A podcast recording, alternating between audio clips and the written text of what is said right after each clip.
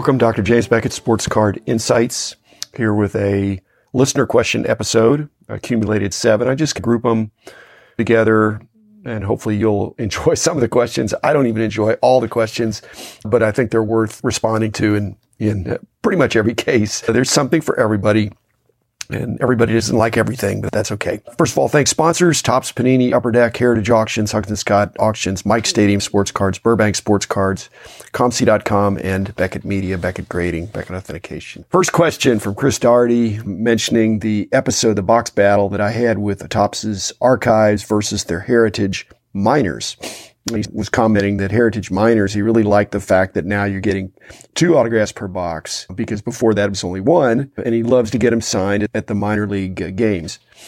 That begs the question. One of the things about these uh, minor league cards like that, when you get a bunch of cards and 99% of them are not autographed, but they're autographable more easily if you live, you know, near where the minor league uh, parks are. You can actually get non-certified autographs, but you can get those cards autographed.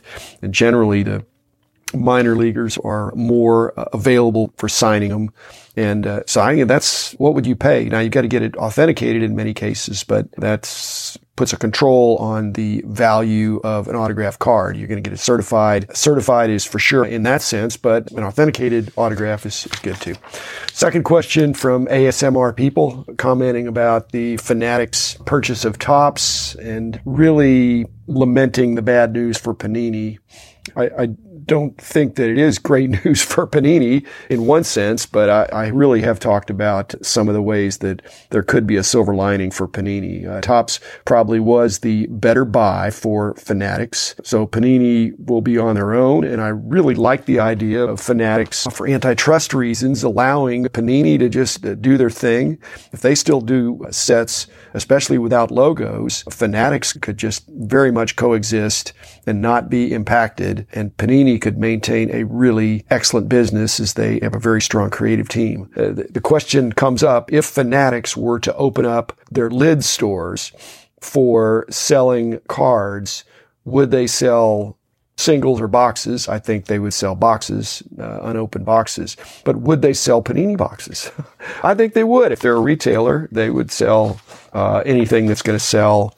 That would be an interesting dilemma for fanatics. Again, it's not great to be a monopoly if it's uh, chill. Well, monopolies many times do not make the market bigger. Duopolies, where there's competition, the Coke and Pepsi, as I've said.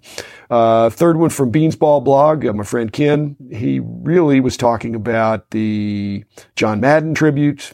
And I got a number of comments, but he was saying Madden has so many claims to fame, but he basically was an amazing coach with a great record. And he quit because of burnout, not because he was uh, having problems or anything like that, but it's, it's, he was a very intense guy.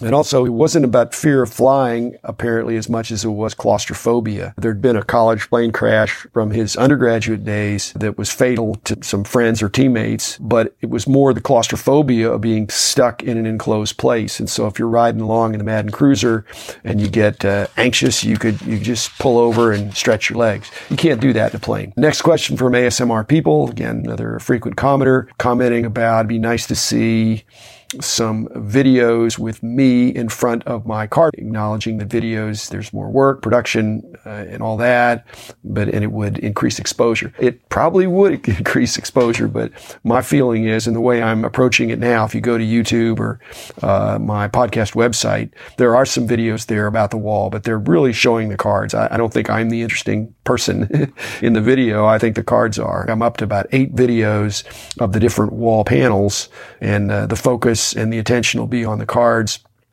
And I'm telling you a little bit about the card, where I got them in some cases, uh, why I have them or why, why I may not always have them in some cases. I agree. I have to do that with video, but I'm trying to keep it simple, trying to eliminate the need for a bunch of edit because I know myself, if there's too much friction, too much production hassle, I won't get around to it. So this is a way to just set up a camera, stack up the cards and uh, tell some stories. So Thank you very much for that. Daniel Busby, next comment again about it was in general.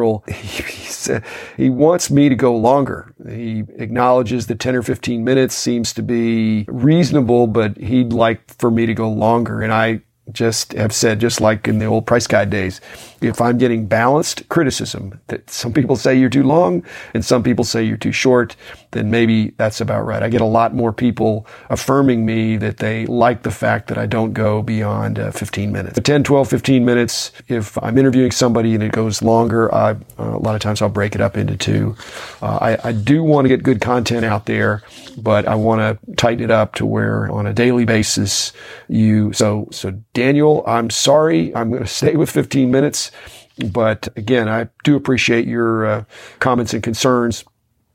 And my uh, desire is to not necessarily go longer per episode, but to make sure I'm covering stuff. If there's 30 minutes worth of content, rather than give, I, am going to make it into two 15s. I don't want to leave stuff on the cutting floor in the interest of, of keeping it uh, short. Another one from Ken Kinsley. This is about Ken. This is from uh, Stories in Cardboard.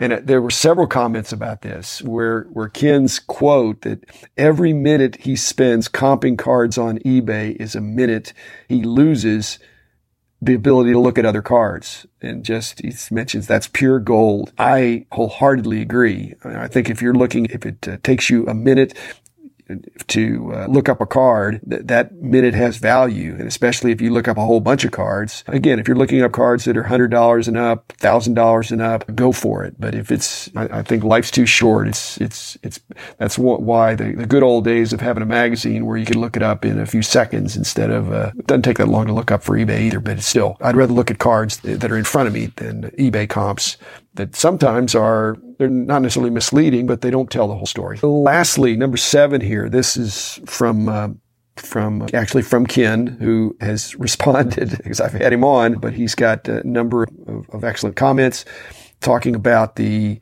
situation with the video. He did watch the video on YouTube of the speed sorting video that I did for alphabetical. And again, I just can't. Uh, I tried to explain it with an audio podcast but I just had too many questions. So I put it up on uh, YouTube for what I call speed sorting alphabetical. I, I labeled, you know, I give the episodes a number. And so this is episode 1001. I probably will do a thousand of the audio podcasts. And then I started numbering in the thousands for the video podcast that I will post, uh, initially to YouTube but then they'll be on the website and other places like that. And so he really understands that we did have some similarities in the way we uh, look at cards or, or collect, but it's just important that you do it the same way each time. And uh, if you're sorting alphabetical by player, I guess maybe that's, hopefully it's obvious that it's it's alphabetical by player's last name. Although Ichiro I put in the I's, but Allen Iverson is in the I's.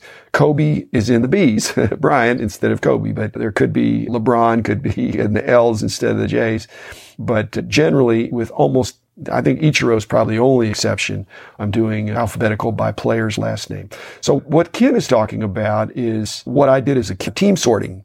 And he mentions that again, he's being very consistent about this. And if you don't, you're just, you have to think too much if you have a different system each time you do it. So he's sorting baseball by team. He has two of the sorting trays.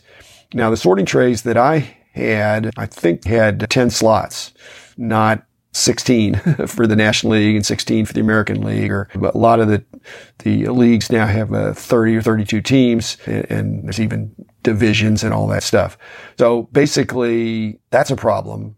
When I was a kid, I did team sorting. I admit that, but that was 16 teams in baseball that you knew uh, like the back of your hand. Again, would you sort by the team nickname or would you sort by the city? City's a problem because you've got teams with more than one team from the city, depending on AL and NL and other kinds of uh, other uh, situations like that. So, so I do it by nickname. And I don't do it anymore. Ken, my hat's off to you if you can do that, if you can do that quickly, but it looks like you'd have to do at least a couple of passes and then you've got a conglomerate lot from that team and maybe there's a way to sell team lots like that or trade them off.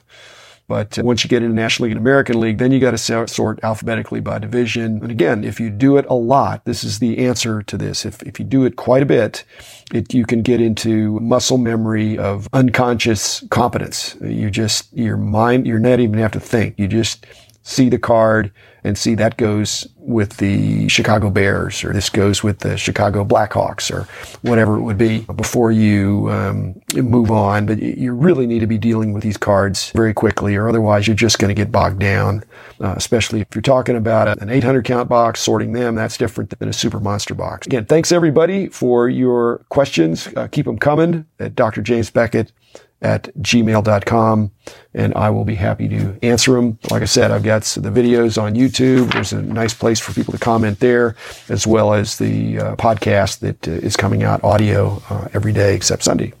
Thanks, everybody. Be back again tomorrow with another episode. The man in the house of cards, the man in